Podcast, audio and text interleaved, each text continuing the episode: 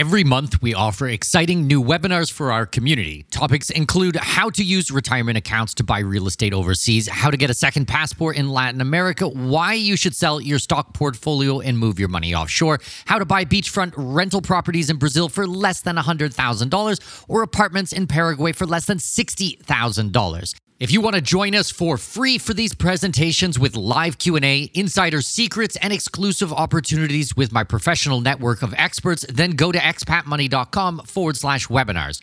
That's expatmoney.com forward slash webinars to register for free upcoming presentations. expatmoney.com forward slash webinars. We all dream of seeing the world, but the realities of living somewhere outside your place of birth can be daunting to say the least. Welcome to the Expat Money Show, helping you make the most out of your overseas career through conversations with successful expats on investing, entrepreneurship, self improvement, and continual education, all while sharpening your financial acumen. Now, please welcome your host with over 20 years of overseas experience, Mikkel Thorup.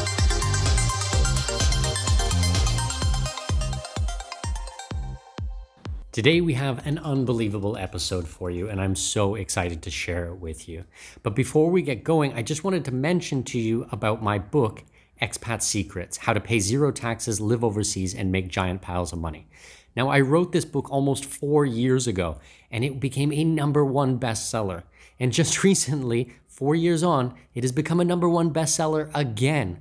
So there are a lot of people out there who are getting a lot of value from this book. And I get comments literally every day how this book has changed their lives.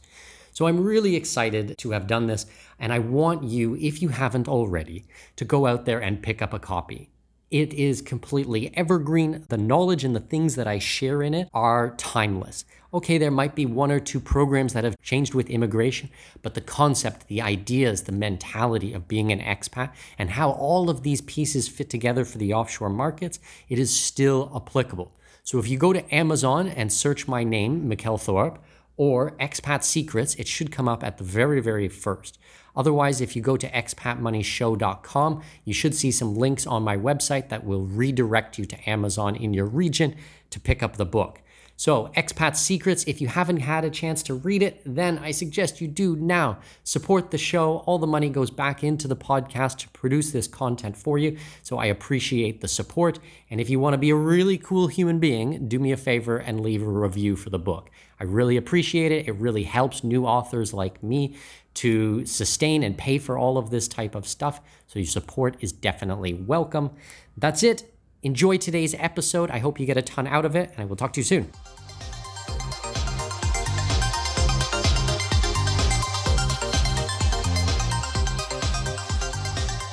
Welcome, welcome, welcome. My name is Mikkel Thorup, and this is the Expat Money Show. Today's guest is the founder and owner and managing director of Discus Holdings Limited a group of companies that provides investment migration, corporate, financial, and tax planning services. Discus, based in Malta and founded in 2013, has won concessions in recent years, including ones for the Hungarian Residency Bond Program, one for the Malta Residency and Visa Program, and last year in Montenegro. Living in Hungary, he has more than 28 years of experience in the international immigration, business, and tax structuring industry. Please welcome to the show, Laszlo Kiss. Laszlo, how are you? Quite good. Thank you very much for the invitation. I'm honored to be with you and with the listeners. Well, we're very happy to have you. Laszlo, why don't you take a couple of minutes and kind of walk us through your backstory? How did you get working in the migration services industry? Um, I think it's a quite a good story. Uh, Hungary became in, um, free in 1990, where we had the first elections, and then uh, enormous amount of opportunities opened at, at that time. And uh, basically, in 1991, uh, I saw an advertisement. Somebody was advertising a catalog of services and one part was uh, company formation abroad with international tax planning. The other part was how to get residency and how to get citizenship in other countries. And this brochure cost 3,000 Hungarian forints at that time, which currently I think it was just a marketing material. Current prices, it, I would say that the cost is like two or 300 US dollars, which for a marketing material is, is quite a lot to pay. But I think that was one of my best investments in, in, in my life as I bought this and I said to myself that if I cannot get it better than this guy, if I cannot do it better than this guy, then I do not deserve anything from life. So what I did is that seriously, I, I still have this brochure to show me that yes, oh, there are always possibilities. Can, can we name and shame? Can we? Who was the original publisher? Uh, I I can't. That was a Hungarian guy, basically, who whose name I don't even remember at that time. Uh, anyway, uh, let me say, even if I remember the name, I would not because then I was better. But it doesn't mean that he was dishonest. But the quality was different. Anyway, so I contacted um, several companies in uh, the United Kingdom, mainly in England, who were dealing with international tax structuring, uh, wealth pre- preservation, and, and these type of services and we started our cooperation. Everything went well, perfectly. Everything went perfectly well. And um, around in the beginning, uh, the middle of 1990s, we have met demand mainly from Central and Eastern Europe for international residency and citizenship solutions because of the visa problems we had to face at that time. And then let's say that the Ukrainians, Russians, Belarusians faced even bigger problems, obviously, to get into the place where they wanted to. And that is the reason why we thought that business wise it might be a good place to be. And we started to offer citizenship solutions. My first citizenship sale was a Grenadian citizenship in 1998. So, all in all, uh, since then, um, it was always like kind of a wave where uh, the international tax fall was, was, more important in the first decade of the uh, 2000s. But after this economic crisis in 2007 and 8, uh, several countries started to offer residency possibilities because they had to save their own economy or they had to save their own property sector. That uh, Portugal and Spain started the residency program where, for a certain amount of investment, you could get residency. If you if, if you really spent half a million, euros in a property. And that really saved their property market and that got quite a lot of investment uh, into the property sector. And then when people started to realize, especially with the increase of wealth in China, the increase of wealth in India, the increase of wealth in Russia and in Turkey, and also what is going on in the Middle East, then people started to really seriously think about how to do, what to do, should I move, should I get like an insurance policy, policy something like that. And then the whole business started to, to really increase, increase nearly exponentially. And we are now at a point where there are tens of thousands of companies worldwide offering residency and citizenship solutions. Yeah, and I think that it's so amazing because you know we've had so many private conversations about residency and citizenship and the thing that i love talking to you about the most is all the stories because i mean like you've just highlighted you've been in this industry for quite a while so i mean you've lived through all of these types of different things the rise and fall of some of the programs and hopefully today we'll get into a little bit of the dirt and and talk about uh, some of the good programs and maybe some of the programs that are not so good or some of the programs that have fallen off the map um, sure. Um, let me give you an example of uh, how the world changes and how you have to be uh, really up to date. Um, the first, and interesting, that was our first case in Grenada. The Grenada canceled its citizenship program in, in 2001. After 9 11, they were kindly asked to stop the program. That was the same in Belize also. And uh, the client got his passport renewed because then obviously there is an expiry date. But the next time, when uh, the passport needed to be renewed, he sent it to the uh, to the UK High Commission of Grenada and got no reply for more than a year. And he started to wonder what is going on. And then, um, because there was no answer whatsoever, he asked me to help him because I was the initial one who, who managed to get him the citizenship. So I contacted our lawyer in Grenada, and we, are, we were asking what is going on. And the lady, who is a very, very good professional, very good-hearted person, not not not the real business type, uh, then, then then said that look, we know the problem politically. Uh, there are certain people who do not like the citizenship program, so they made the life of passport people asking for passport renewals very hard. And I said, okay, fair enough, that happens. Politically, situation changes. It's like nearly everything in life. It's waves. Sometimes you are going up, sometimes you are going down.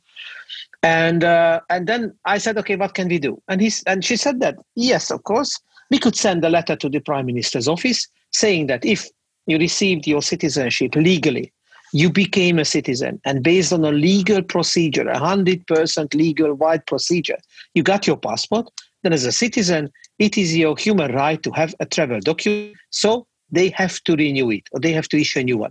There is no, if, if the answer is no or they do not have, then we go to the courts and you could be sure that we would win our case. Okay, so she sent the, uh, the, the email to the uh, prime minister's office. The prime minister's office answered and said, okay, fair enough. We realized that, yes, um, we would passing the we would pass the, the whole matter to the passport office and the passport office contacted the lawyer and said that yes of course we can renew the passport but the client has to go to grenada which from hungary is not that near it is also not that near from the us but it's double distance so and, and, and my client said, yeah, good friends actually. Um, said that, okay, can you come with me? Of course I can. So we went there, we sat down at the, at the passport office entrance uh, with, with his wife and then he was invited in, and, and he wanted me also to participate, but I said, no, no, no, no, no. And I said, okay, fair enough. I hope nothing wrong would come out of it. Two and a half hours later, he came out and uh, and said, what's happened? Well, well, everything is okay. I mean, that took quite long to get everything okay for two and a half hours what's happened is that because that was the political intention at that time of not to help people to renew their passports, not to use their citizenship, they were asking about political affiliations, business contacts, and so on and so on and so on, which had nothing to do with the basic fact that he was entitled to his passport because he became a legal citizen due to legal process very clearly described in, in regulations and laws. So all in all, in two days' time, he received his citizenship and sorry, his passport, and he's still um, uh, uh, an owner of the passport and he's still a proud citizen. Since then, Grenada announced the restart of their citizenship program because the political changes again showed them that yes, this is not really a bad money, and uh, and uh, in, in, in certain bad cases when the economy is not going well, there is a big hurricane which unfortunately in Grenada repeats itself in every ten years or so. Then the, the government could have certain funds which could send, spend on reconstruction, and that is why one of the reasons why Grenada still offers it today. Yes, they know that they need the money for the local economy. Basically that's the main motivation in addition to asking to people to invest additional funds in their local economy trying to create uh, jobs trying to create educated workforce. And so how long did they pause their program for then? 2013 and 2001 so for 12 years the program was wow. uh, not well they stopped the program and they, they, they enacted a new law. So basically, that was a new program. But new I program. understand okay. it because but it's a, a, government has the right to grant citizenship to anybody they think uh, any government has the right to do that and then, then if they want to change if they change their mind then they close the possibility that happens like in, with many businesses all over the world which means that yes there are many changes all the time restrictions lifted um, additional possibilities uh, granted old possibilities closing down and so on and so on and so on. So you, you really have to be up to date with what is going on in the world also in this business. Well and i think it's interesting because a lot of people take their nationality their citizenship it becomes part of their identity who they are as human beings. And i know that some people seem to find it offensive um, doing a citizenship by investment, paying money to become a citizen of another country. But it's so interesting because actually, if you look at all the programs in the world, even Canada and the United States have residency and citizenship by investment programs. And they're actually some of the most popular ones in the world. We're actually million not millions but thousands of people um, have gone through these types of programs and migrated to north america through them well that is completely correct but look if somebody doesn't like the citizenship programs then, then, then whatever you say usually it's just really not worth the time to try to convince them that yes it is not just a one way street um, let me give you the example of Vanuatu. Vanuatu is in the Pacific Ocean, northeast of Australia, 180,000 people. I, I, I, said this also with reference to Grenada, but uh, Vanuatu is hit by a serious, serious hurricane every fourth, fifth year which means that there is a constant, constant need, at least to just to how should I say? I, I say I use the word su- uh, survive, but it's not survival, obviously, but really to to to recon- reconstruct, reconstruct, reconstruct, and reconstruct. And there are countries whose natural wealth is not the same as Canada or the United States, or many countries in Europe, or Brazil, or many countries like Australia. That is the reason why Vanuatu needs this program because this is generating a considerable amount of GDP and they can put away the money when the hurricane will hit and they would be able to use it. They shouldn't go begging for international aid, but they can sort it out themselves. So all in all, during the, the, COVID crisis, even I heard many stories where the governments, when somebody criticized their actions, they said, look, this gives us the money to survive. Otherwise, our whole economy would be ruined. So, what is the problem with it? It is a legal procedure. Uh, we do our due diligence. We are checking the applicants. We try to avoid bad people. So, why is the problem that for a certain economic contribution, sometimes it's donation, sometimes it's a property investment, which itself generates additional jobs? Let's say the investors are investing in a hotel project like in Grenada at Grand Anse, which is one of the most beautiful uh, uh, beaches. I, I, I love it very much.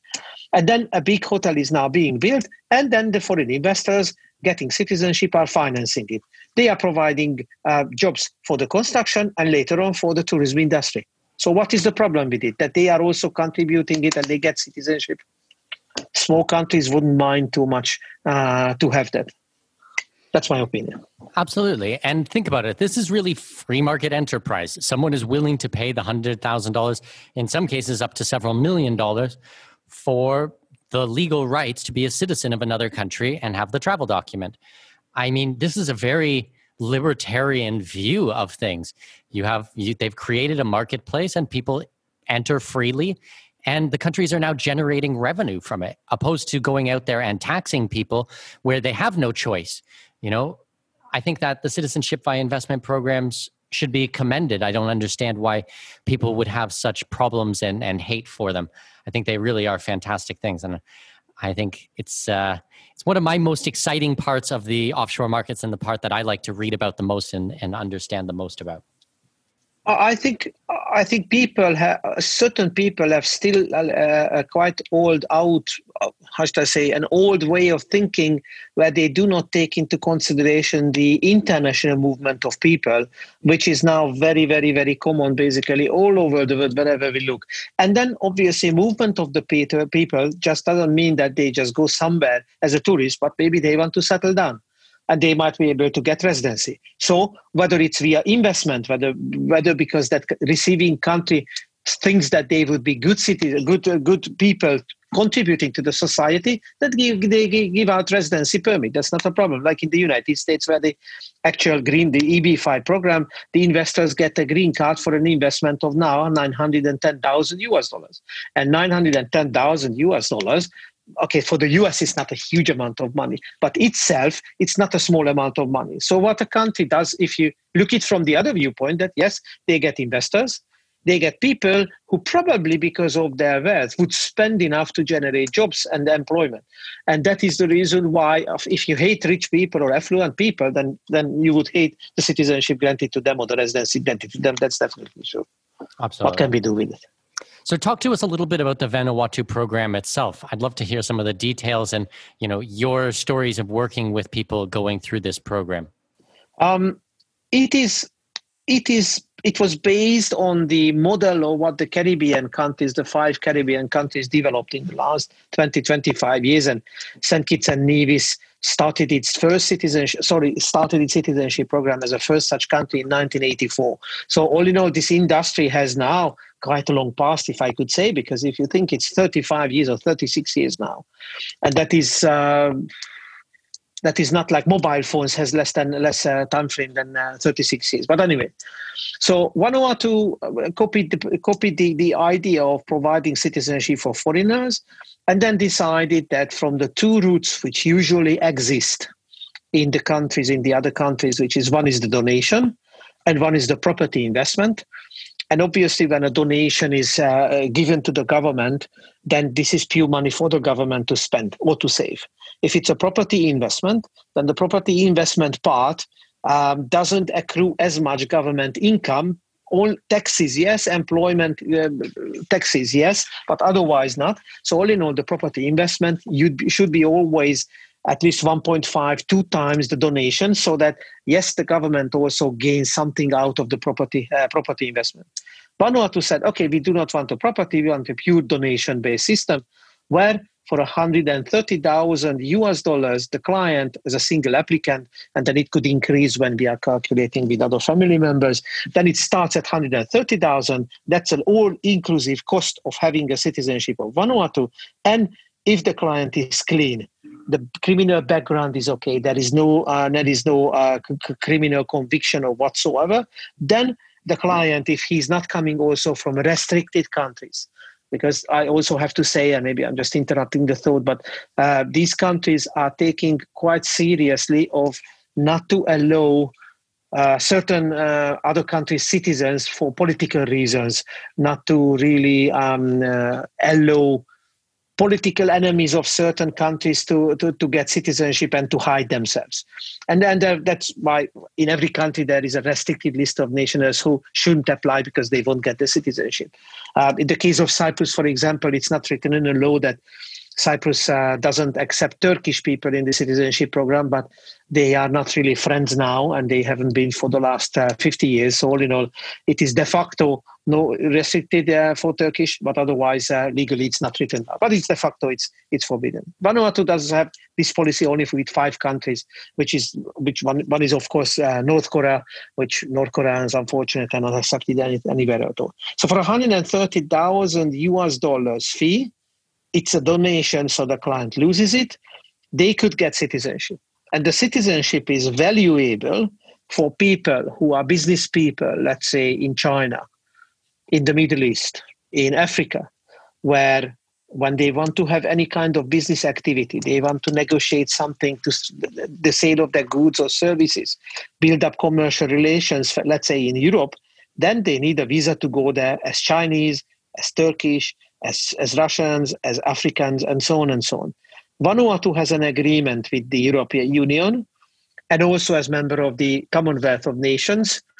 It, it provides visa-free travel to the United Kingdom and to Ireland, the whole Schengen zone in, uh, in Europe, which consists of 26 countries, to Hong Kong, to Singapore, and to Russia, amongst others. And there are smaller countries who, based on the Commonwealth membership, uh, you could also travel visa-free which means that somebody who doesn't want to stand in a queue at the, at the consulate because then time is precious and they just simply do not they just simply want to avoid the hassle of applying for visa and and being at the mercy of a consular officer who might have who might have had a bad morning and they would say okay i don't like you and um, no no i'm not granting you a visa and then they, they say, okay, the freedom of, of travel is important for my business. It, it requires a certain investment so that anytime my business partner wants to talk to me and I have to go to Europe, then I can get immediate on a plane and I can leave. I do not have to stand in a queue for visas. I do not have to wait. I do not have to spend like a month trying to find out whether I would receive it or not. It's immediate, so I can go. Also, I can send my student, my, my children to, to, to have an education maybe in European Union. There are many advantages. And if somebody makes a calculation that 130,000 US dollars as a one-off investment, for a whole lifetime because they are lifetime citizenship and they can be also inherited. That is now 130,000 US dollars, not really the same amount of money as it was like 25 or 30 years ago. So, for many people, that's a worthwhile investment uh, in their future. We will just take a quick break. I am so happy to announce that the Expat Money Show is going back to weekly. When you wake up every single Friday morning, you will see a brand new episode of the show waiting for you in your favorite podcasting app. And this couldn't come at a better time because we are about to celebrate our 100th episode of the show. And I want to do something really special for you. So, what I thought might be fun is I'm going to interview myself. Mikkel interviews Mikkel, if you will. And you, my amazing audience, are going to decide on the questions. All you have to do to participate is head over to Apple Podcasts, smash that subscribe button, and leave us a five star review. While you're there, I want you to write your question at the bottom of your review, and I will give you a shout out and answer your question live on episode 100. Really, it's unbelievable to think that we are at almost 100 episodes of the show. So, to show your love, I want you to go to Apple Podcasts, leave us a five star review, ask your question so I can answer it live on episode 100. I'm super excited about this. Thank you so much for being a listener. Okay, let's jump back into the episode. Well, I agree with all of that 100%. And something just clicked in my brain. Um, talking about cost savings and how it might actually be of an advantage. I think for a lot of children who study internationally, if you're listed at a university as an international student, often the rates are actually changed. So I know that you know in Canada, if students come from China or come from India or Russia or things like that, they're often charged a different amount um, for their semesters than if they were uh, Canadian citizens. So you could probably make an effort or sorry, you could probably make an argument that you're going to be able to recoup, recoup that some of that type of money if you were able to do a citizenship program and bring your kids along if they were going to do a full degree uh, abroad. I totally agree with you, and I just wanted to mention that also as a kind of an advantage. Um, let's talk about the United Kingdom, whose educational system is is loved very much worldwide. So um, there is a rule, and then okay, still there is a rule. We do not know what would happen after Brexit, but let's say without Brexit, everything would have remained the same. That an EU citizen or an EU resident who has been living, who had been living in the EU for more than two years, was entitled to the local rate of education. And for if you were not in those lucky people, not uh, not member of that group, then you had to pay three times as much for your education. So the savings were two thirds of the educational costs of sending one child to the United Kingdom. And let me let me just make a guess. Let's talk about a yearly cost of fifty thousand US dollars, which is not a not a huge amount of money because I, am quite sure that in the UK there are higher higher cost universities also. Um, the, the child studies at six years, right? That's a three hundred thousand US dollars. So you save if you are a European resident just by being a European resident, you save 200,000 US dollars on just one, on, one on the study cost, one child. And you have two or three, and you could plan ahead, and then it is a really fabulous deal if you take it into consideration. That's, that's just educational advantages exactly. which these solutions could offer. I'm completely agree that that's one big aspect because uh, I mean, parents really care about their children, about the future of their children, and therefore they, they, they really try to help them to get the best education, the best uh, business possibilities, and so on and so on. And yes, dual citizenship, second citizenship, or residency also helps them to achieve the same. Well, because I think that's one of the most important things to understand is that with the citizenship, people don't do it just for one reason. Actually, there's many business reasons, many monetary reasons, and very many personal reasons for doing one of these types of programs.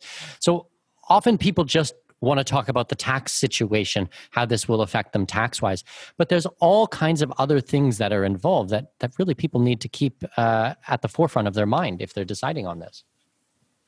Yes, don't, don't forget that many of the people uh, interested in second citizenship and residency solutions are living in countries where the economic, political system is much less stable than what we think that our system really is good for. And if there is a big economic, let's say there is a big political change in a certain country, unfortunately, in many countries, that means that people tied to the old system. And maybe they are simply genuine good people with no no um, bad ideas and so on and so on. Still they might need to run away because they might get they might be made as excuses for the old systems of bad wrongdoing and so on and so on all for political reasons nothing more and nothing less. And that means that all in all there is a place where at least they can settle down to wait till the situation clears their names are cleared and then they go back. But yes unfortunately the legal systems of many countries are not as strong to rely on to stay back at home that yes at the end you are innocent so you would you would be considered as innocent.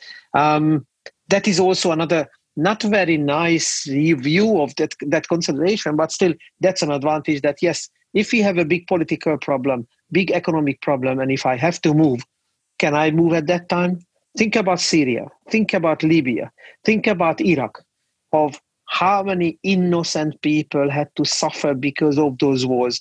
And with the hindsight would they would that would that have been a very good investment if they would have invested really previously in the residency so that they can simply move and they could look at what is going on, the, on, on the, in the home country in a very sad way, but at least with the knowledge that yes, I am at least safe, not like my friends who unfortunately stay there. And I, uh, I would say that one of the in a sense, don't misunderstand me, one of the best example to this, although it's obviously a hugely sad and very bad story of what's happened with the Jews in the Second World War. If they would have had foreign passports, they could have escaped much more easily, and everybody knows what has happened. So many, many people think this way that on a long-term basis, we think that our societies are safe enough but they might not be as safe as we think. So it is like kind of an insurance policy. If something goes wrong, at least I know where to go. And then if things settle down, then at least I, I could come back. I do not have a fire insurance policy because I want my house exactly. to burn down. But I want if it if it happens outside of my of my power, then at least I would have something as a compensation for that. Absolutely. It's insurance from a political side. I mean, this is really there, there's maybe a, the argument could be made for a couple of different ways to have insurance from the political side, but this is definitely one of them. You know, same from the economic side. If you look at things that have happened in, say, well, Venezuela is probably a political side, or maybe take Argentina or one of these other countries where their economies have just absolutely crashed. I mean, the currency starts to become worthless and they can't escape. They can't go anywhere else. And if their livelihood is tied to that country, if they can't move their businesses or their profession to another country, I mean, they just go down with the ship. I give you an example. Uh, what happened 30 years ago, by the way, um, quite a lot of people probably remember the first Kuwait, the Kuwait War and the first Iraq War.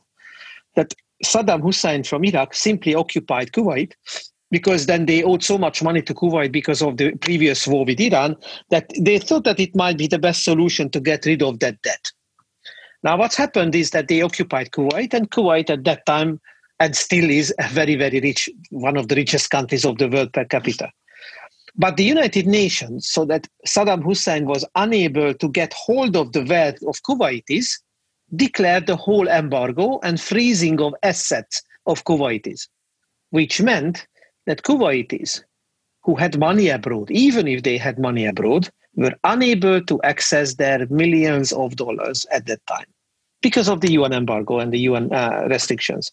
So they had to, millionaires and billionaires had to rely on the gifts of their friends abroad to survive because all their money was frozen. And then and that's bad if you think about it if you are in a foreign country and you have no money and you have no one to turn to because even you have money then you go to the bank no i'm sorry i cannot make i cannot pay out anything to you because the un said it's frozen that's unbelievable that's happened so let me give you another story also related to that same war that certain british um, petroleum engineers were caught in iraq and somehow uh, they were they, they were nearly put into jail and I can understand that they their reluctance to go into an Iraqi jail. And somebody managed to get, I think, a Rhodesian passport, which, by the way, didn't exist at that time as a country because it became North North Rhodesia and South uh, Rhodesia and uh, became uh, Zimbabwe. And then they managed to get away from physical troubles, from jail, and so on and so on, with the help of such a passport or non-existent uh, country's document cannot be called as a passport but that's just a legal technicality so it's a piece of document which enabled them to escape from iraq so that's also another reason why those, those, those citizenships and residency permits and so on could be very worthwhile if, if the world is crashes around you and I'm not going to, I don't want to go into every single reason that people would want to get a second residency or a second passport. But I think that especially what is happening around the world right now, we're certainly seeing many Americans who are looking at second citizenships, and we're actually helping many people renounce their US citizenship. But people have to understand that if you want to legally remove yourself from the tax situation in the US, really the only complete way to do it is to renounce. But you can't renounce if you do not have a second citizenship. You can't be stateless. So although it doesn't make sense for the majority of people, for certain people, it does make sense. So having that second citizenship in place is a way to actually facilitate this and move forward with uh, with renouncing. Less restrictions than before. I totally agree, and the and the, and the system is now getting the the the the, uh, the system handling the revo- uh, resignation or or a revocation of the citizenship is getting so bad that it is now very very hard to get an appointment at a U.S. consulate consulate to renounce your citizenship. Yeah, they're seeing record numbers every year. It's just gone from basically zero, maybe five, ten years ago, to now thousands upon thousands of people who are renouncing around the world at embassies. A close friend of mine did a very booming business by informing US attorneys that at that time Athens was not overloaded with applicants and then uh, she invited those US persons uh, to, to, to Greece, and they came and she accompanied them to the consulate and handled their legal matters and so on and so on, just because the Athens queue of US persons trying to renounce their citizenship was by, by far not as long as in the United Kingdom in London. Wow. Funny. And just so everybody understands who's listening today, what often happens, and I would say this is the majority of the cases, is the individual will have been born in the US and then spent the majority of their life abroad. So they could have been used, uh, they could have had American citizenship but never really lived or worked there, or had one parent who was American and then applied for citizenship.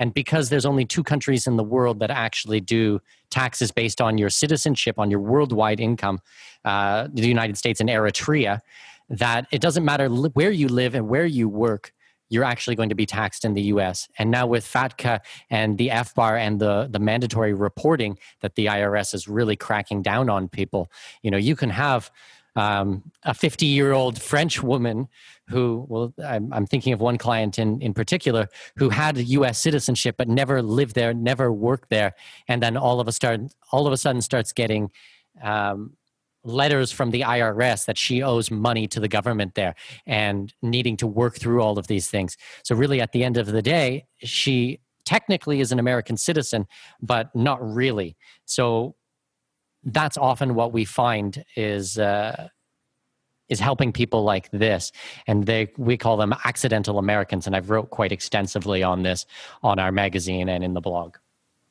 um, let me give you another tax related example of why you should be careful and why it's understandable that that that, that you think you are totally innocent you had no intention whatsoever to avoid any kind of taxes and so on and so on but such accidents happen that during the corona uh, uh, crisis quite a lot of people were stuck in a certain country and not every country was uh, understanding with taxation. And let me give you just a little bit of background.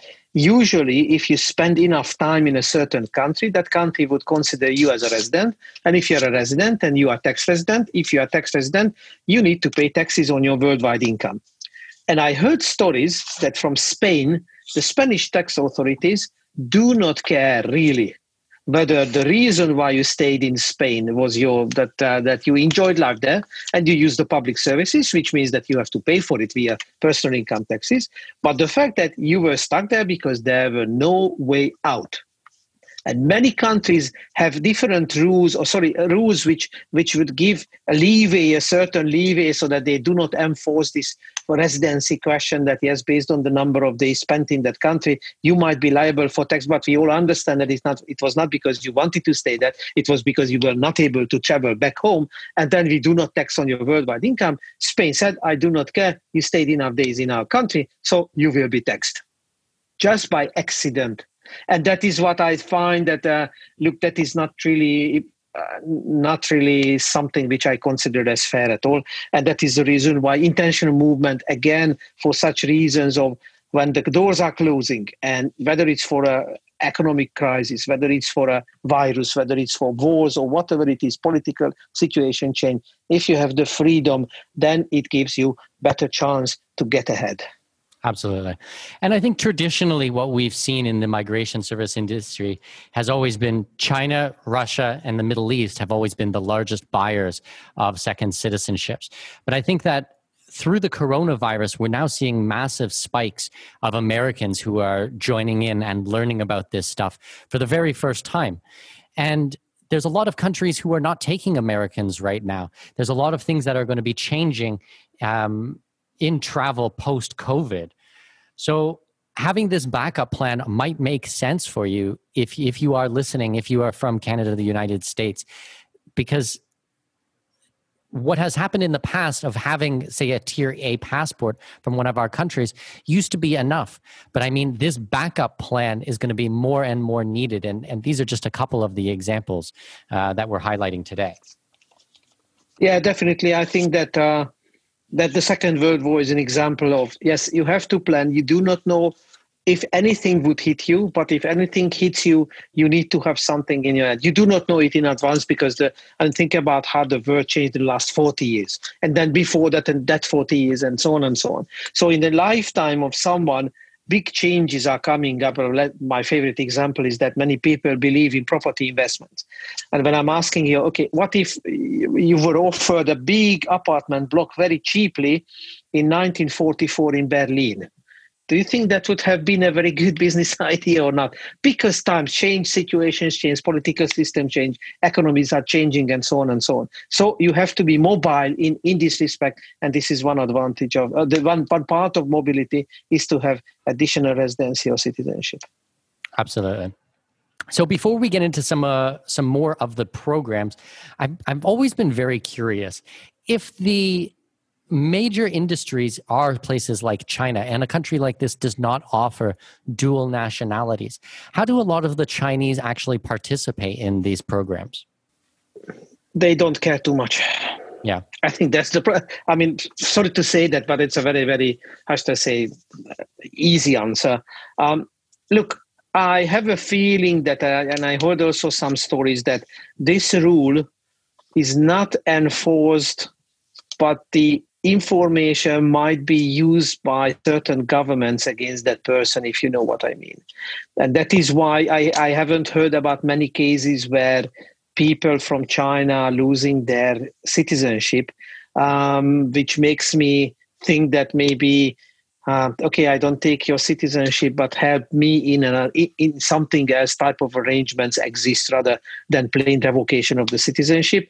And also, quite a lot of the Chinese who gain their citizenship cannot use the passport, of course, to leave and to enter China because that would show that they have the second citizenship. So they go to Thailand with their Chinese passport and with their foreign passport, they get from the flight from Thai- Thailand and they are traveling from Thailand to the place which they would like to visit. And when they return back, they go to Thailand and they would enter China with their own passports because, yes, theoretically, they can revoke their passports. Many countries do not allow dual citizenship, by the way. But there is a big distinction if there is a rule that they would you would lose your citizenship or it is just not permitted. Because there are many countries where it is not permitted, but there are no sanctions and no, no rules against the person if that happens, meaning that basically it's a very little risk of something going wrong. And I think before we've seen in history that having dual nationality was really an outlier. But I think today, in this day and age, actually, most Western countries allow dual nationality. I think pretty much all of Europe, um, certainly the United States and Canada, we all allow dual citizenship. And, and many people I know do not have two citizenships. I know lots of people who have three or four. One, citizenship is, is considered by governments or by countries as a kind of a tie where the people are tied to you. But again, because of this international movement in the last 30 years, it is not working anymore. And I give you an example that even Russia, who for understandable reasons didn't allow dual citizenship, now changed their law and then they, they decided that yes, it's time now to accept the fact that yes, so many Russians left the country and they would like to come back and to get they got that US citizenship or Canadian citizenship and so on and so on. Why should it mean that Russia would be losing them as it as their own citizens? Rather, what's happening is that for uh, even for countries which which doesn't allow but do not punish the people, they say, okay, fair enough. I don't care what other citizenship you have. I consider you as mine. I mean, the, all the all the responsibility uh, if you are coming back let me give you an example for that and we, we, well, you need to calculate also very carefully with your foreign citizenship and residency also at the end of the 1980s uh, a lot of jew people uh, went back to israel because they were permitted to leave the soviet union at that time but unfortunately they had to realize when their children started to grow up that military service is also coming up for those children so what's happened is that quite a lot of them moved back to Europe or moved to Cyprus. Especially for that reason of not getting their children to be uh, conscripted to the army, because that in Israel is dangerous. Also, we have inquiries from South, uh, South uh, Korea where people with a foreign residency and living abroad do not have to serve in the army. And again, also in, in, in South Korea, it is a dangerous place to be in the army. Mm-hmm. Yeah, I think you and I have a friend in common who's actually Russian, and, and I won't name names here, but we have a friend in common who's Russian who grew up overseas, even though he was born in Russia, and wants to now return and and travel and live there, but has to now go through the whole citizenship program um, to regain their citizenship. So I think that a lot of people are coming home as well. Let me give you also another emotional type of, uh, of, of explanation why I do not like the, these kind of restrictions. Um, between 1945 and between 1990, Hungary was occupied. Um, it was theoretically a free country, but obviously it was a socialist country, and the and the, and, and, and the Russian uh, army uh, had troops here. And during that period, if any Hungarian managed to get out and managed to get to the West, then they, their, their citizenship was automatically revoked. Even though, okay, that was a political decision. So in 1990, where we had the first elections, the question came up what to do with the tens of thousands or hundreds of thousands of Hungarians who left after the Second World War, during the Second World, after the Second World War, and, and during this time frame. What to do with them? So when they amended the, the, the constitution, basically the Hungarian government or the Hungarian parliament said, okay, from now on, anybody who lost their citizenship could get it back by simply asking, because it was a historical. Uh, it's not a mistake, but uh, how should I say it? It's a injustice that they lost their citizenship. So we understand this. Now we close that 40 years of communism let's give them the, the, the, the, citizenship which they, they really had previously. And that is the reason why, if you give back the citizenship to somebody, then that person should be allowed to have dual citizenship because one thing that you give back the citizenship to someone who went to the United States in 1956 and we had the revolution. But at the end, he got US citizenship. And then to get back the Hungarian citizenship, it will be totally foolish if he has to revoke the US citizenship. So that's from that point, obviously, Hungary allowed dual citizenship or whatever number of citizenship you could have, which is totally understandable. Before that, it was only one citizenship, and you could lose your Hungarian citizenship, you gain it somewhere else. How things change economically, sociologically, politi- politically, historically, and so on and so on. Absolutely. So, what I want to do now is dive into some of the programs themselves. And I think probably we'll focus mostly on Europe. Um, and maybe we'll also talk about some of the good programs and some of the poor programs in the world, some of the ones that don't really make sense. So, I know that you've had a lot to do with the new Montenegro program, which looks pretty exciting. Can you share any of the details about that one? Yes. Uh, Montenegro is in the southeast of Europe. Um, it's a small country at the end with 650,000 inhabitants, so it's not a big country at all. But it is in the Balkans, and, uh, and the economic situation is quite good. And Montenegrins want to join the European Union. And the European Union decided that, yes, we would like Montenegro to be part of the European Union. So the feeling is mutual, and everybody expects Montenegro to become member of the European Union in 2025. Which means that at this moment, because Montenegro announced its citizenship program, I could get into details later on. The basic concept is that, yes, you invest in the citizenship now by property investment, by the way. So all you know, you would have a property after you get the Montenegrin citizenship now, you could travel to Europe free of restrictions to the Schengen zone, free of any restrictions. So your travel possibilities are also improving considerably.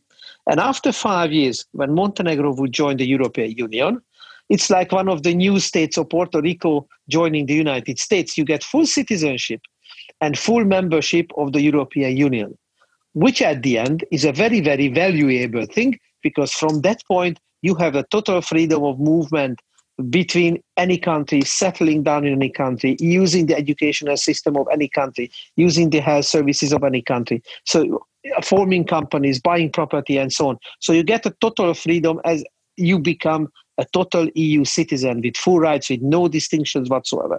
So it is like a five year investment where after five years you sell the property, you get the majority of your investment back. And in the meantime, you could have your full EU citizenship. And in the meantime, for five years, then you are able to, to, to enjoy the travel possibilities Montenegro offers. So that is why, for example, that, that possibility is considered one of the best because for the five Caribbean countries or for Vanuatu, obviously they would never be able to allow EU citizenship because that is basically not possible. Free travel, yes, but citizenship, no. Montenegro is a unique situation now, but where they would be able to offer EU citizenship in five years' time. Now, I understand that political systems and then situation could change and so on and so on and so on.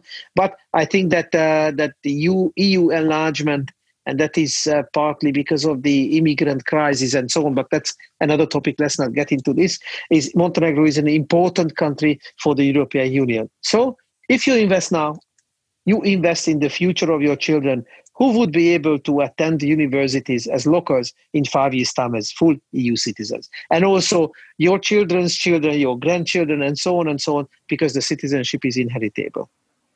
Well, and I think you just touched on something really, really important at the end. A lot of these investment programs, it's not just for you and it's not for your kids. It's actually for your entire lineage. Like as the as life goes on this is really a gift that you can give to your grandkids to their kids.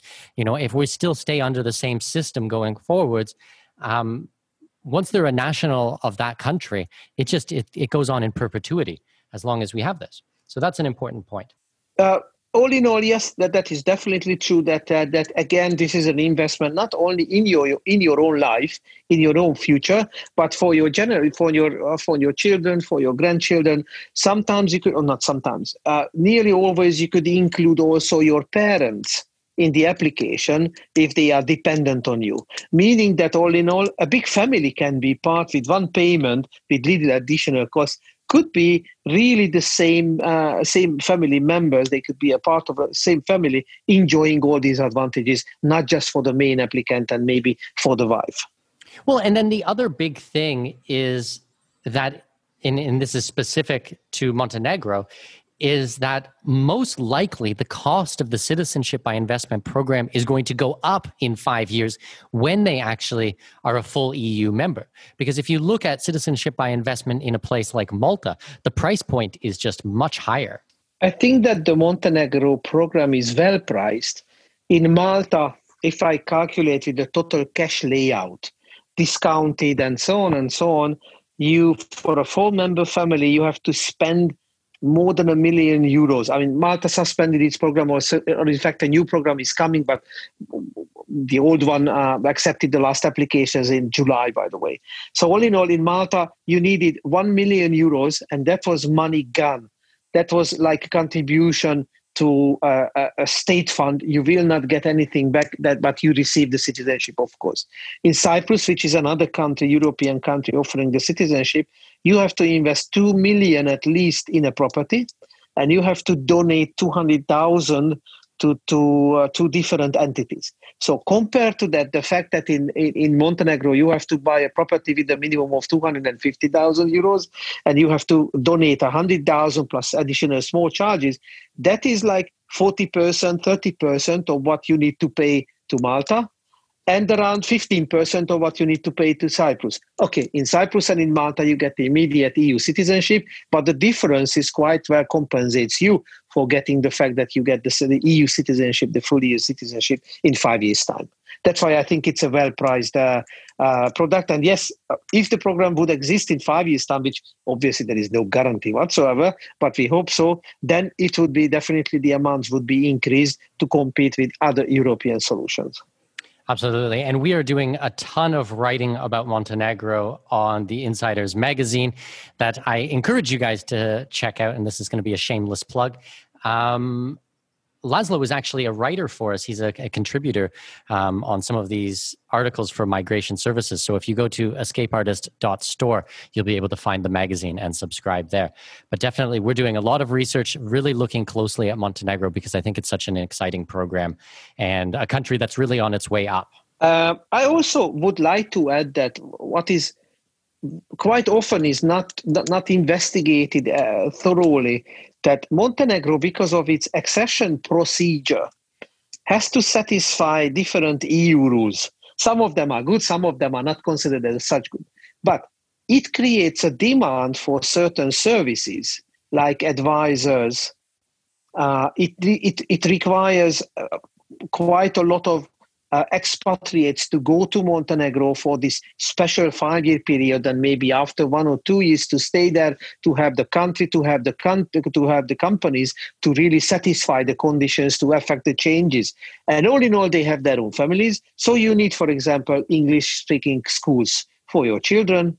You need serviced offices. You need office blocks. So all in all, there are many other business possibilities during that five year time frame because montenegro is a small country but it's not as small as like the vatican so the business possibilities in montenegro are quite good because frankly speaking the country is not as developed as any other uh, european uh, union member.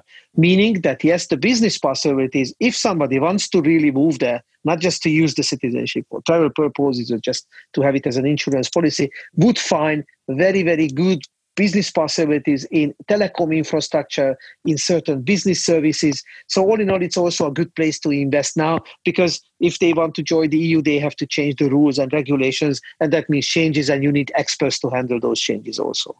Absolutely. What can you tell us about Turkey? I know Turkey is another relatively new program that's kind of getting a lot of publicity lately. Uh, in all these conversations, uh, I have a choice whether I I can be politically correct or maybe I just tell the truth. And please tell the truth. yeah, you are making en- enemies of yours. I know, I know. St- still, business wise, I might create how should I say adverse conditions for ourselves. But okay, let me re- let me phrase it this way. Um, the Turkish citizenship is very good for people who want to move to Turkey but because Turkey doesn't have, let's say, visa free travel to Europe, to Canada, to the United States, to the United Kingdom, what is the actual value of a Turkish citizenship? It's 250,000 US dollars property investment only.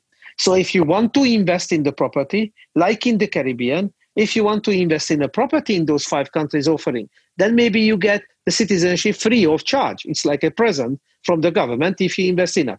In Turkey, basically the same situation applies. You invest 250,000 in a seaside property, good location, and the property market for those investments are now giving you very, very good offers, by the way. Then you get the Turkish citizenship. Why not? But anyone who wants travel possibilities would find the Turkish citizenship as useless. Business wise, the advantages of being Turkish maybe possibly struggling with foreign exchange controls, possibly struggling with military conscription, and some other things of life which are not advertised as heavily, maybe Turkey might not, is not the best choice to move. If you want to move to Turkey, then it's okay. But if you do not really want to move to Turkey, I do not see the big advantage of had. Uh, quite a lot of Chinese are, are uh, being sold Turkish citizenship I'm not so sure they really know exactly what they get and how much is the value of it. And in addition to owning a property, which is a good property, what else do they receive by Turkish citizenship, which is not the same for other countries. So I have a, a little bit of doubt with the with the value of the Turkish citizenship of the people, not considering that yes, Turkey is surrounded by countries which are politically not as stable so it is a natural urge of those countries' citizens to get into Turkey and to get citizenship. Sometimes good guys, sometimes bad guys. No, that makes sense. And I think that these are important things to keep in mind is really the reasons that you want this. Like you said at the beginning, if you want to live in Turkey, if you want to invest there, if you want to do business there, if you have a specific reason, then obviously this might make sense for you. But if you're looking for a backup plan or just as an additional travel document, maybe Turkey is not the best option.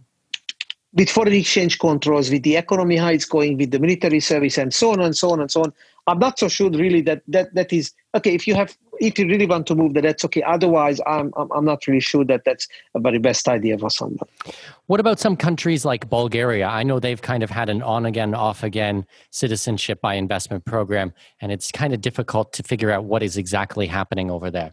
What's been your experience? Let me give you a kind of a professional assessment of why I feel that the Bulgarian system is not as good. The citizenship programs are usually offered by small countries. Okay, Bulgaria is not a very big country, but it's not cannot be considered the same as, let's say, the Caribbean countries of Vanuatu. And there, the advantage of having a citizenship donation wise or property investment wise are very clear to the local population. Now in Bulgaria, you were able to invest in government bonds. And if you multiply the government bond investment to get residency, and if you multiply double the government bond investment, then you gained uh, uh, citizenship after less, in less than two, two years' time.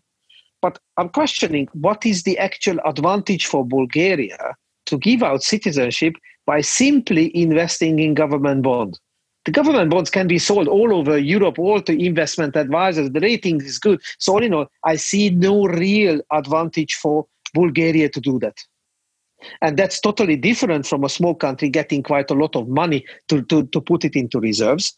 And therefore, the Bulgarian system was not really developed in a way which was in total acceptance with the society that they understand the advantages because the advantages okay there is another buyer who buys 1 million euros of government bonds i mean hedge funds are buying 100, 100 million government bonds if they feel that it is well rated and, and, and the yields are, are not so bad so all in all I, I saw that there is no such attachment to the economic values or economic interest or the additional economic uh, wealth which is generated and that is why as soon as there was a case where uh, certain immigration people were arrested and so on and so on. It's a funny story, by the way, what, what is going on all over the world because you find when you when you sell someone something which is valuable, obviously the organized crime people also try to think how to how to get that money also, and then immigration sometimes, especially if it's not a well clearly defined legal solution, then then uh, certain things would happen.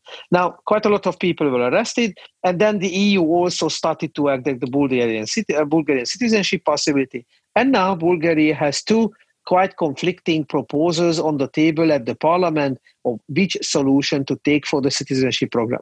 And my problem is, what should I tell to my clients? If we start the whole procedure, what would happen in three months' time? What would happen in six months' time? Would the investment, which I would do in two months' time, would be, would be still valid? Would it be really good? Or maybe the law would change because then, yes, they announced that the law would change, with which way, how it would be changed. Maybe not. Maybe I'm just overcautious. But I do not like the situation where you cannot plan in this kind of business at least half a year or a year ahead, where you file your application, it takes nine months, and then you have a feeling that you have 95 or 99% probability that the system remains the same. So, all in all, at the end result, you get what you paid for. In Cyprus, it takes nine months to get the citizenship. I'm quite sure that Cyprus needs the money that much that the system will not really change this is what I can tell the clients. Change could happen anytime, but in Bulgaria, the change, the possibility is much bigger than in Cyprus, for example. That's why it is a riskier proposition to start it now. Professionals from Bulgaria obviously do not agree with it, which I fully understand. That is only strictly based on my professional opinion about the advantages and disadvantages those programs mean to the home country. Well, and Laszlo, you're one of the main people that I speak to and ask questions when I'm learning about these programs. So I definitely trust your opinion. Don't. Don't. don't. Investigates, research, not a problem. If somebody disagrees with me professionally, with no emotions tied, I have no problem to say that, well, those two laws are not that different from each other. So that is, and then maybe I'm wrong. That is, uh, I'm sorry, just as a sideline, in the in the Nasdaq boom in 1999, I also read quite a lot of bulletin boards about small stocks, obviously, and there I, I still do remember that made a big impression on me that I read one guy's remarks about uh, about stocks when he when he put up something and uh, there was a uh, last line of his of his contribution was always and I might be wrong. And this this applies also to my opinion. I might be wrong with the perception I have with Bulgaria. I think I I have my reasons but I'm more than happy to talk to any professional about that, by the way. So, and then I guess really what you're saying is not that the bonds themselves could turn to junk and go to zero. It's really more that the bonds might not qualify the person for citizenship down the road, that the laws might change. Well, basically, the advantage in the society, if somebody invests in government bonds, is not really considerable.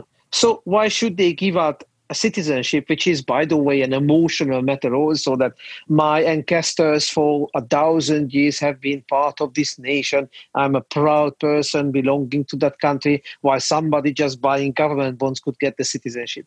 That concept quite often comes up politically also when somebody wants to attack those citizenship programs. And because there is no other advantage for the country, just somebody buys the government. That's why I think that, yes, these kind of feelings are increasing in Bulgaria also. Makes sense. So we kind of started off with a really fantastic program, talked about some mediocre ones. I want to go really downhill now.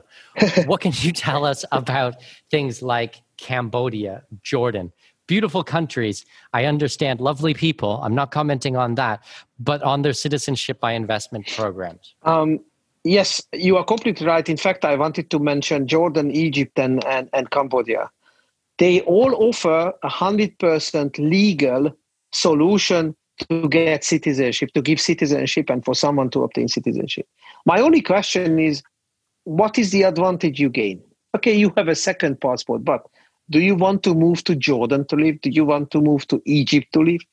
Do you want to move to Cambodia to live?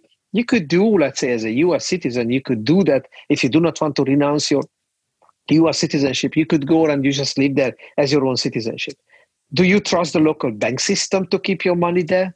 Do you really trust the economic situation for your considerable interest to become as a citizen and affect quite a lot of investment? No. Do you have any kind of travel advantages when you own that citizenship? If you are a citizen of that country, for Jordan, for Egypt, for Cambodia, no. In fact, if you are an Egyptian or a Jordanian, that makes your life harder than if you, for example, are a citizen of Vanuatu, where you could go to the consulate and you could say, okay, fair enough. You are not a da- as a Vanuatu per- person, citizen, you are not a danger. For Egypt, for Jordan, who knows what would be the consideration for you when you apply for a visa. So I do not see any kind of real advantage for someone to apply because are they very safe places economically, historically, uh, for investments and so on and so on? I'm not so sure and that is why there is not they announced their programs jordan i think had like 13 successful applications in the last two years or so i mean professional people know that okay what's the advantage? And the answer is mm, mm, and basically you cannot easily give any kind of advantage. If there is no advantage why spend? In cambodia you have to you have to pay uh, a half a million us dollars half a million dollars uh, you get in a caribbean citizenship for a whole your family for any any grandparents, grandmothers, and so on and so on and so on. And it's well known. Nobody raises an eye for Cambodia, half a million. That's also overpriced. So all in nobody nobody's taking it. That's the truth.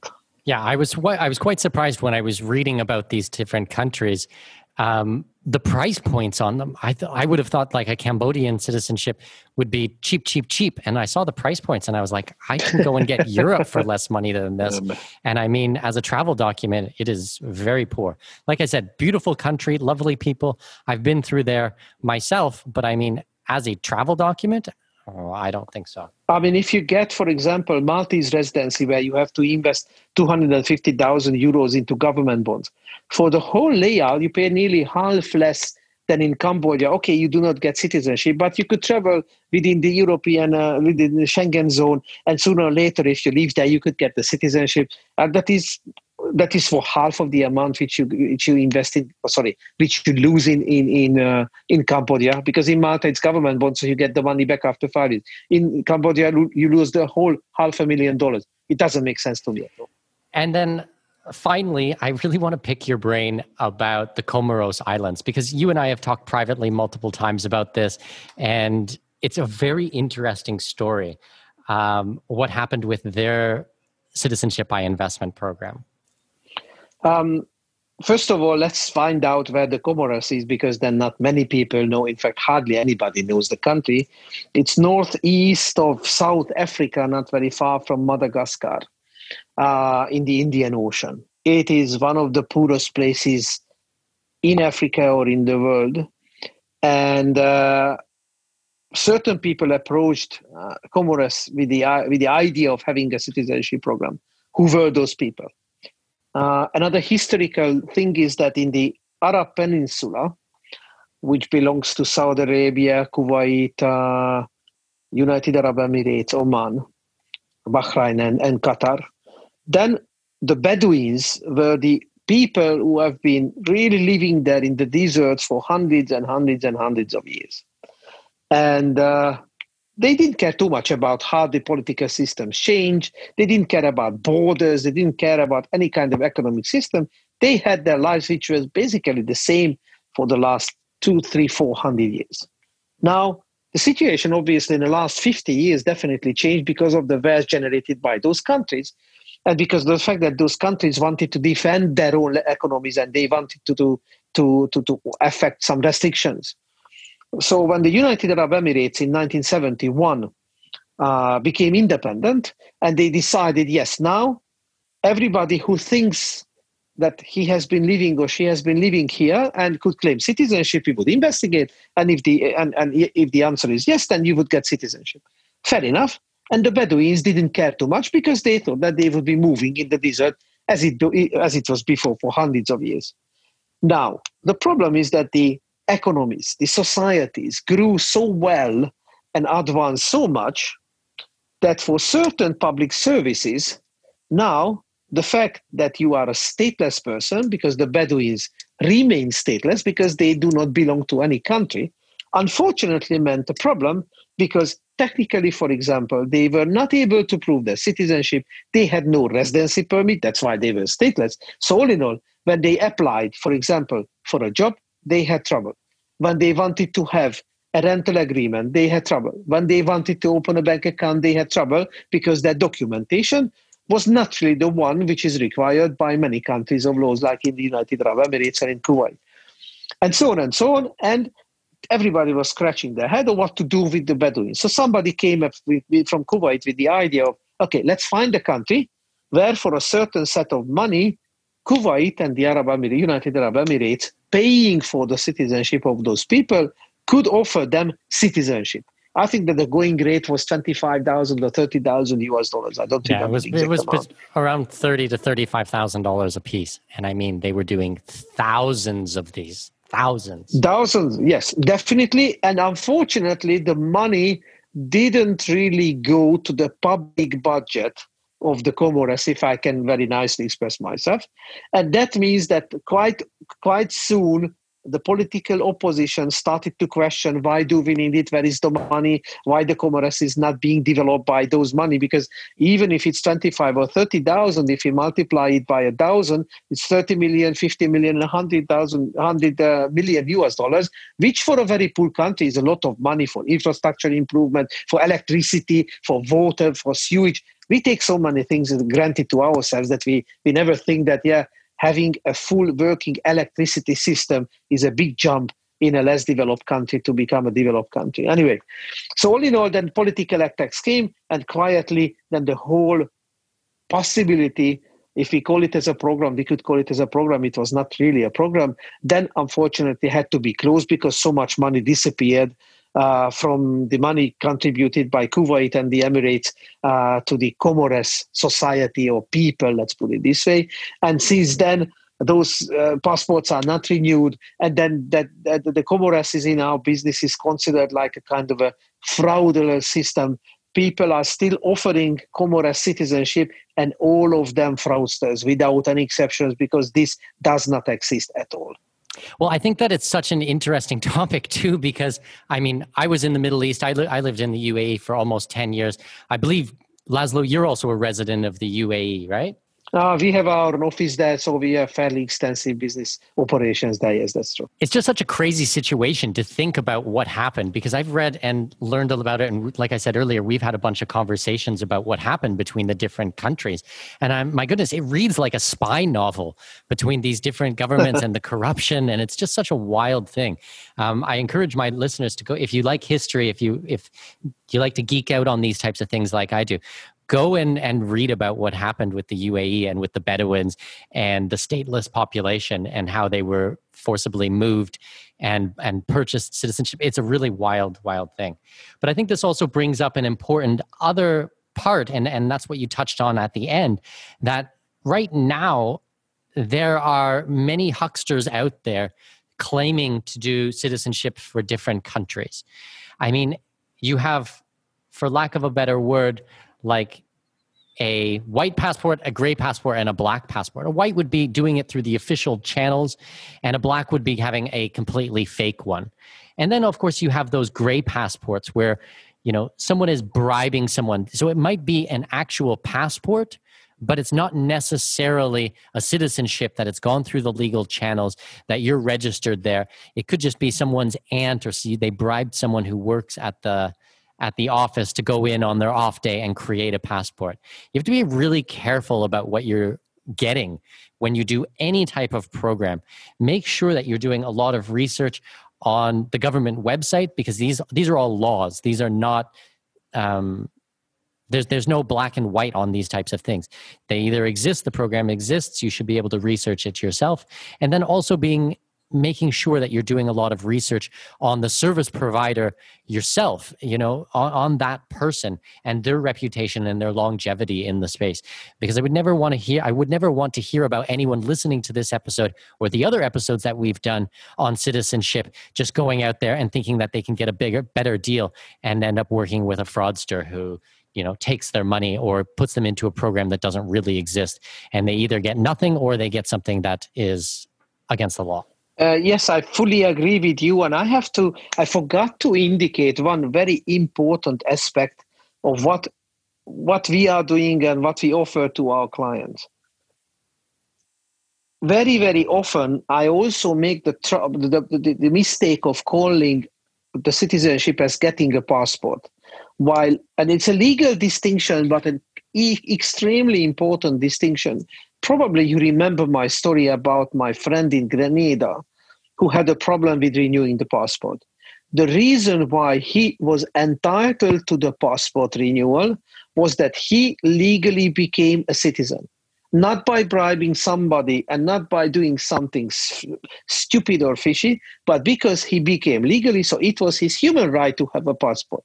While if you have the black solution, of, of course, you just get a forged passport. So, you know, that is that is not the business obviously we want to be in with the gray solutions, let me give you an example.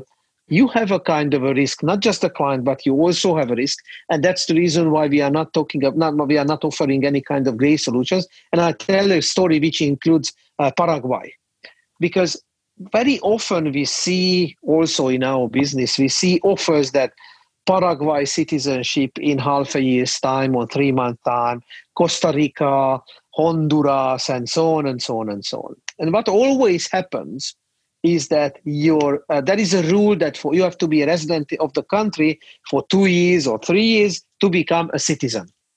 You have to pass a language exam, but very often the language exam is is, is uh, not an actual exam, but you have to convince the judge making a judgment on your citizenship application whether you speak enough or not. And for example, in Paraguay, there was a lady who's, who was very professionally operating the system efficiently and so on and so on. And they just simply backdated the entry stamp into the passport. So let's say, I think that in Paraguay it was two years residency. So what they did if somebody went there, okay, fair enough. I have a good con- contact. I, I, do not like this. I have good connections. I, when I hear it from somebody, I, I, personally do not like this expression at all. I have good connections, so I, I can arrange to enter into your passport a stamp which says that you entered two years ago. Well, okay, why not? This was the usual answer. Okay, then in two months' time, we could go to the judge And then you could apply for citizenship and you could get it. And interestingly, the judge holding those cases related to the lady and, and with her business basically always accepted the knowledge as suitable in Spanish for the applicant. Now, there was a disagreement with certain payments because usually there is a disagreement with those payments for whatever various reasons. And unfortunately, she was arrested. The whole system crumbled. And but many people who try to think or try to use these services do not think it carefully that, okay, then anybody probably who's this lady was working with, anybody who he who she had, anybody where the same judge was making the citizenship oath and the and and and and, and the and the uh, conversation would be probably suspect. So they could draw the Paraguay tax authorities and, and authorities could draw a very long list of people who are suspicious. And I do not advise anybody to be on a suspicious list. Probably they were rightly put that person onto the suspicious list because then probably they just forged or tried they bribed somebody to forge the documents. And then basically what are your rights? I tell you also another story why it is dangerous. In, in, in panama noriega which was the old ruler in 1980s some of them probably remember noriega. Then he gave passports to several people. I think it was a number was 300 or 400. At that time, he, as a president of Panama, was legally permitted to do so. But then, when he was booted out, or in fact, he was caught by US troops and was brought to the uh, United States because of money uh, laundering and, and drug dealings and so on and so on, people in Panama started to scratch their heads on what to do with those people who got the Panamanian passports from Noriega because that was legal. And somebody, uh, uh, uh a well thinking bureaucrat said, okay, the answer is very, very simple. Those people started to come into the passport offices and said that, okay, fair enough, I would like to renew my passport. Of course, not a problem whatsoever. For that, we need your current passport and your birth records if you are a Panamanian or a certificate of naturalization if you were naturalized later on. And obviously, they because then they were, I mean, Noriega was not a fool, but they were not doing it professionally. They forgot to record those persons in the National Register of Citizens. Noriega could have done that himself because he could have instructed that, okay, for extraordinary uh, contributions, then those people should become Panamanian citizens. Let's put them into the official records. Let's draw the necessary certificates. Let's do the paperwork properly. No, he didn't care too much, obviously, because he was not the type to care too much about those niceties. So those people who thought that they got their passports from the big boss legally, ah, well, unfortunately, the passport was not renewed because they had no citizenship certificate in their hands and they were not officially legally registered in the citizenship registry.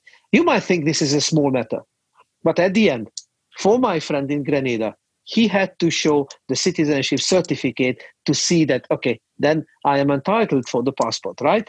And the answer was yes. Basically, that was the answer. For Paraguay, no, because they were not registered. In Panama, they were not eligible for the passports. Any this type of day solutions always have this kind of a risk that yes, the passport will not be renewed if the citizenship was obtained in a partly or fully fraudulent way. Exactly. It's all about the citizenship itself because even if you lose the passport, I mean, you can go out and get another passport. The passport is just a book. The citizenship is your actual legal rights. Those are the things that you need to focus on. So be very mindful of anyone who just says that we can get you a passport sometimes I also make the mistake of saying that, and then I usually usually try to no, no, okay, uh, again I'm making mistake. We are offering you legal citizenship possibilities where you would become hundred percent legal, white way a citizen of the of that country, basically in a guaranteed way if your past is clean and you didn't have any kind of problem with the police before. Brilliant. So, what are some of the other good programs that you like in Europe at the moment? Do you like Spain? Do you like Greece? Do you like Portugal? Do you like Moldova? What are the residency and citizenship programs that you like over there? Um, basically, I think I, I covered Malta, Cyprus, and Montenegro, which are the three countries which are offering citizenship programs, because the, the others you mentioned have only residency programs, or Moldova has officially stopped the citizenship program, which was operative, I think, for four months or five months only. Um, that's also a, a story of political changes coming up and the new political rulers of the country said that we do not want the citizenship program. And basically at the end they stopped it. And so all you know i think 17 or 15 people got their citizenship in moldova and it doesn't exist anymore. All the other possibilities are residency solutions where you get a residency permit. And if you stay enough time in that country and if you have ties to the local society then you could claim citizenship after a certain the certain years which are clearly defined in the citizenship laws of that country. There are four or five countries, uh, in fact, okay, six, which operate programs. And when I'm talking about programs, that technically means that very clearly set guidelines, laws which say if you are clean, which you could prove with a clean police certificate, and you satisfy these conditions, then you are guaranteed to receive the permit. That's why that, that's my definition of a program, by the way. In Greece, you have to invest 250,000 euros in property. You, it is renewable, but you, if you keep this amount invested in property, the residency permit would be renewed. In in Portugal, uh, you have to invest. Uh, oh, that's a complicated system. Half a million, four hundred it's about 400,000 euros, and then it's a t- discount if you do in a heritage zone, and then there's another discount if you go in an unpopulated area like outside of Lisbon and things like that. Yes, and, and, why would you want to invest in a property in a place which is not not developed at all? Because your resale after five years, where you could sell the property, then unfortunately, probably you will not get a good price for it. But anyway, so it is 350,000, which is the most commonly used amount for investment. In Spain, it's half a million in Portugal, I forgot to mention that you have to spend, oh, sorry, in Greece, you do not have to spend any number of days in Greece to keep the permit. In Portugal, you have to spend, in a little simplified way, a week every year in Portugal to keep the permit.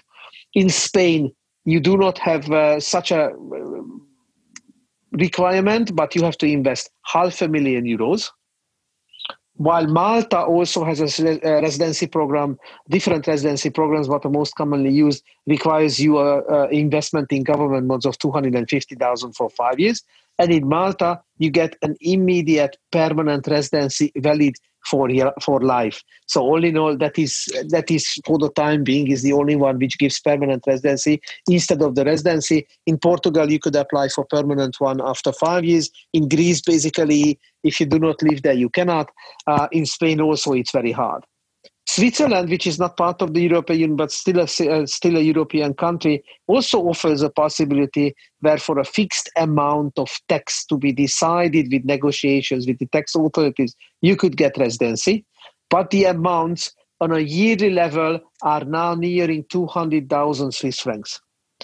And you need, and you you need to, to, to live in Switzerland 12 years to get citizenship. And if you multiply, then it's possible, yes, but it is a very expensive proportion proposition. Well, and then I know Austria also has a program, but I mean the price point on Austria is exorbitant as well. Um, Austria has a residency possibility. Unfortunately, the the most the, the most convenient program where you have to just to prove that you are self-sufficient so you will not be a burden on the austrian economy accepts 300 applicants only so if you cannot get into an Austrian consulate on the, on the 2nd of January, unfortunately, you will not get the permit because in the first days it's completely sold. So all you know, you cannot get. And Austria also offers for people who contribute to the, uh, to the economy, to the society, the range of 5 million euros cash to the government or cash to the local municipality for the upkeep of a museum or a serious invest rather a donation to a noble cause then that is the range for 5 million euros you could get austrian citizenship. But at the end uh, there is no guarantee in this respect. It's quite a lot of negotiations and so on and so on. So this is also something which is available but on a very very high level. In malta you could get the same for a million donations. So all in all and that is that is guaranteed and that is available. So so all you know, why would anybody pay five times with getting basically the same right? Um, United King United Kingdom also operates a residency program which is quite well known, where for a two million in, pound sterling investment in, in, in bonds, you would be able to get residency. And if you need increase that amount to 10 million pound sterling, then you, you could get a, a much shorter residency period after which you could apply for permanent residency and citizenship. So all in all, the UK is also part of it, but not part of the European Union like Switzerland. Uh, so it, it is not a European Union registered program. Those are the main availabilities of programs. Um, I am not a big fan of the Spanish residency uh, program. Just as a comparison, in Greece is 250,000, in Spain half a million. Maybe remember my previous story about how the tax authorities in Spain, for the people who unfortunately were stuck in Spain, uh, interpreted the laws very strictly. So all in all, you have a big, you could have a big tax obligation. Also, Spain says, and this is really how they treat people, that if you put your family in Spain. You do not spend much time in Spain because you are a business person traveling back and forth. Still, they could consider the economic interest, the center of your economic interest in Spain, then you would be again liable for worldwide taxation. So, when tax is a consideration, you have to be very careful with Spain. And if you love football or soccer, then you know that quite a lot of foreign players nearly went, even Messi, even Ronaldo, nearly went to jail because of the tax planning possibilities which they were sold to them in Spain, which the Spanish tax authorities and later the courts found obviously illegal. So all in all, even those people had a problem with the tax authorities, which means that maybe Portugal, which offers a special tax advantage system, could be a better choice than uh, than Spain. Well, and then on that, I have a funny story. Is Uh, maybe a couple of months ago, I had a Portuguese property developer reach out to me and wanted me to send some clients his way. And then told me that he's going to be starting in on Spain and building new properties there and wanted to send residencies. And I was like, oh, I'm not so sure about it. And he's like, yeah, I don't understand why people don't really like the Spanish program. I'm like, are, are you serious? You you haven't looked into the reasons that people don't really care for the Spanish program? Go look at the tax situation there and how that affects people who move there. True enough. Yes, that, that that's important consideration. Nearly in every program, do you take an additional tax liability, or you could use that country for tax advantages? That's a very important consideration to decide before you start the whole procedure. Obviously, because it's not just the cost of the citizenship or the investment on the front end. I mean, it's the taxes on the back end. You might be able to get a program that's only I don't know, I'm going to make up a number, say $200,000. But I mean, if you're paying now 30% taxes on the back end on your worldwide income, it can be a lot more expensive opposed to another country that you might walk into and it might be higher on the front end. You're going to end up paying less on the back end. So you have to be very mindful about which program you choose. Or, in fact, let me I do not want to have the impression that I'm talking about our company or myself professionally, but we always try to get many aspects into consideration, like, for example, what they forgot in Cyprus in 2013 when they started the citizenship program about the military service. That, that for a citizenship program to be really well done, you shouldn't have a military service for the citizens.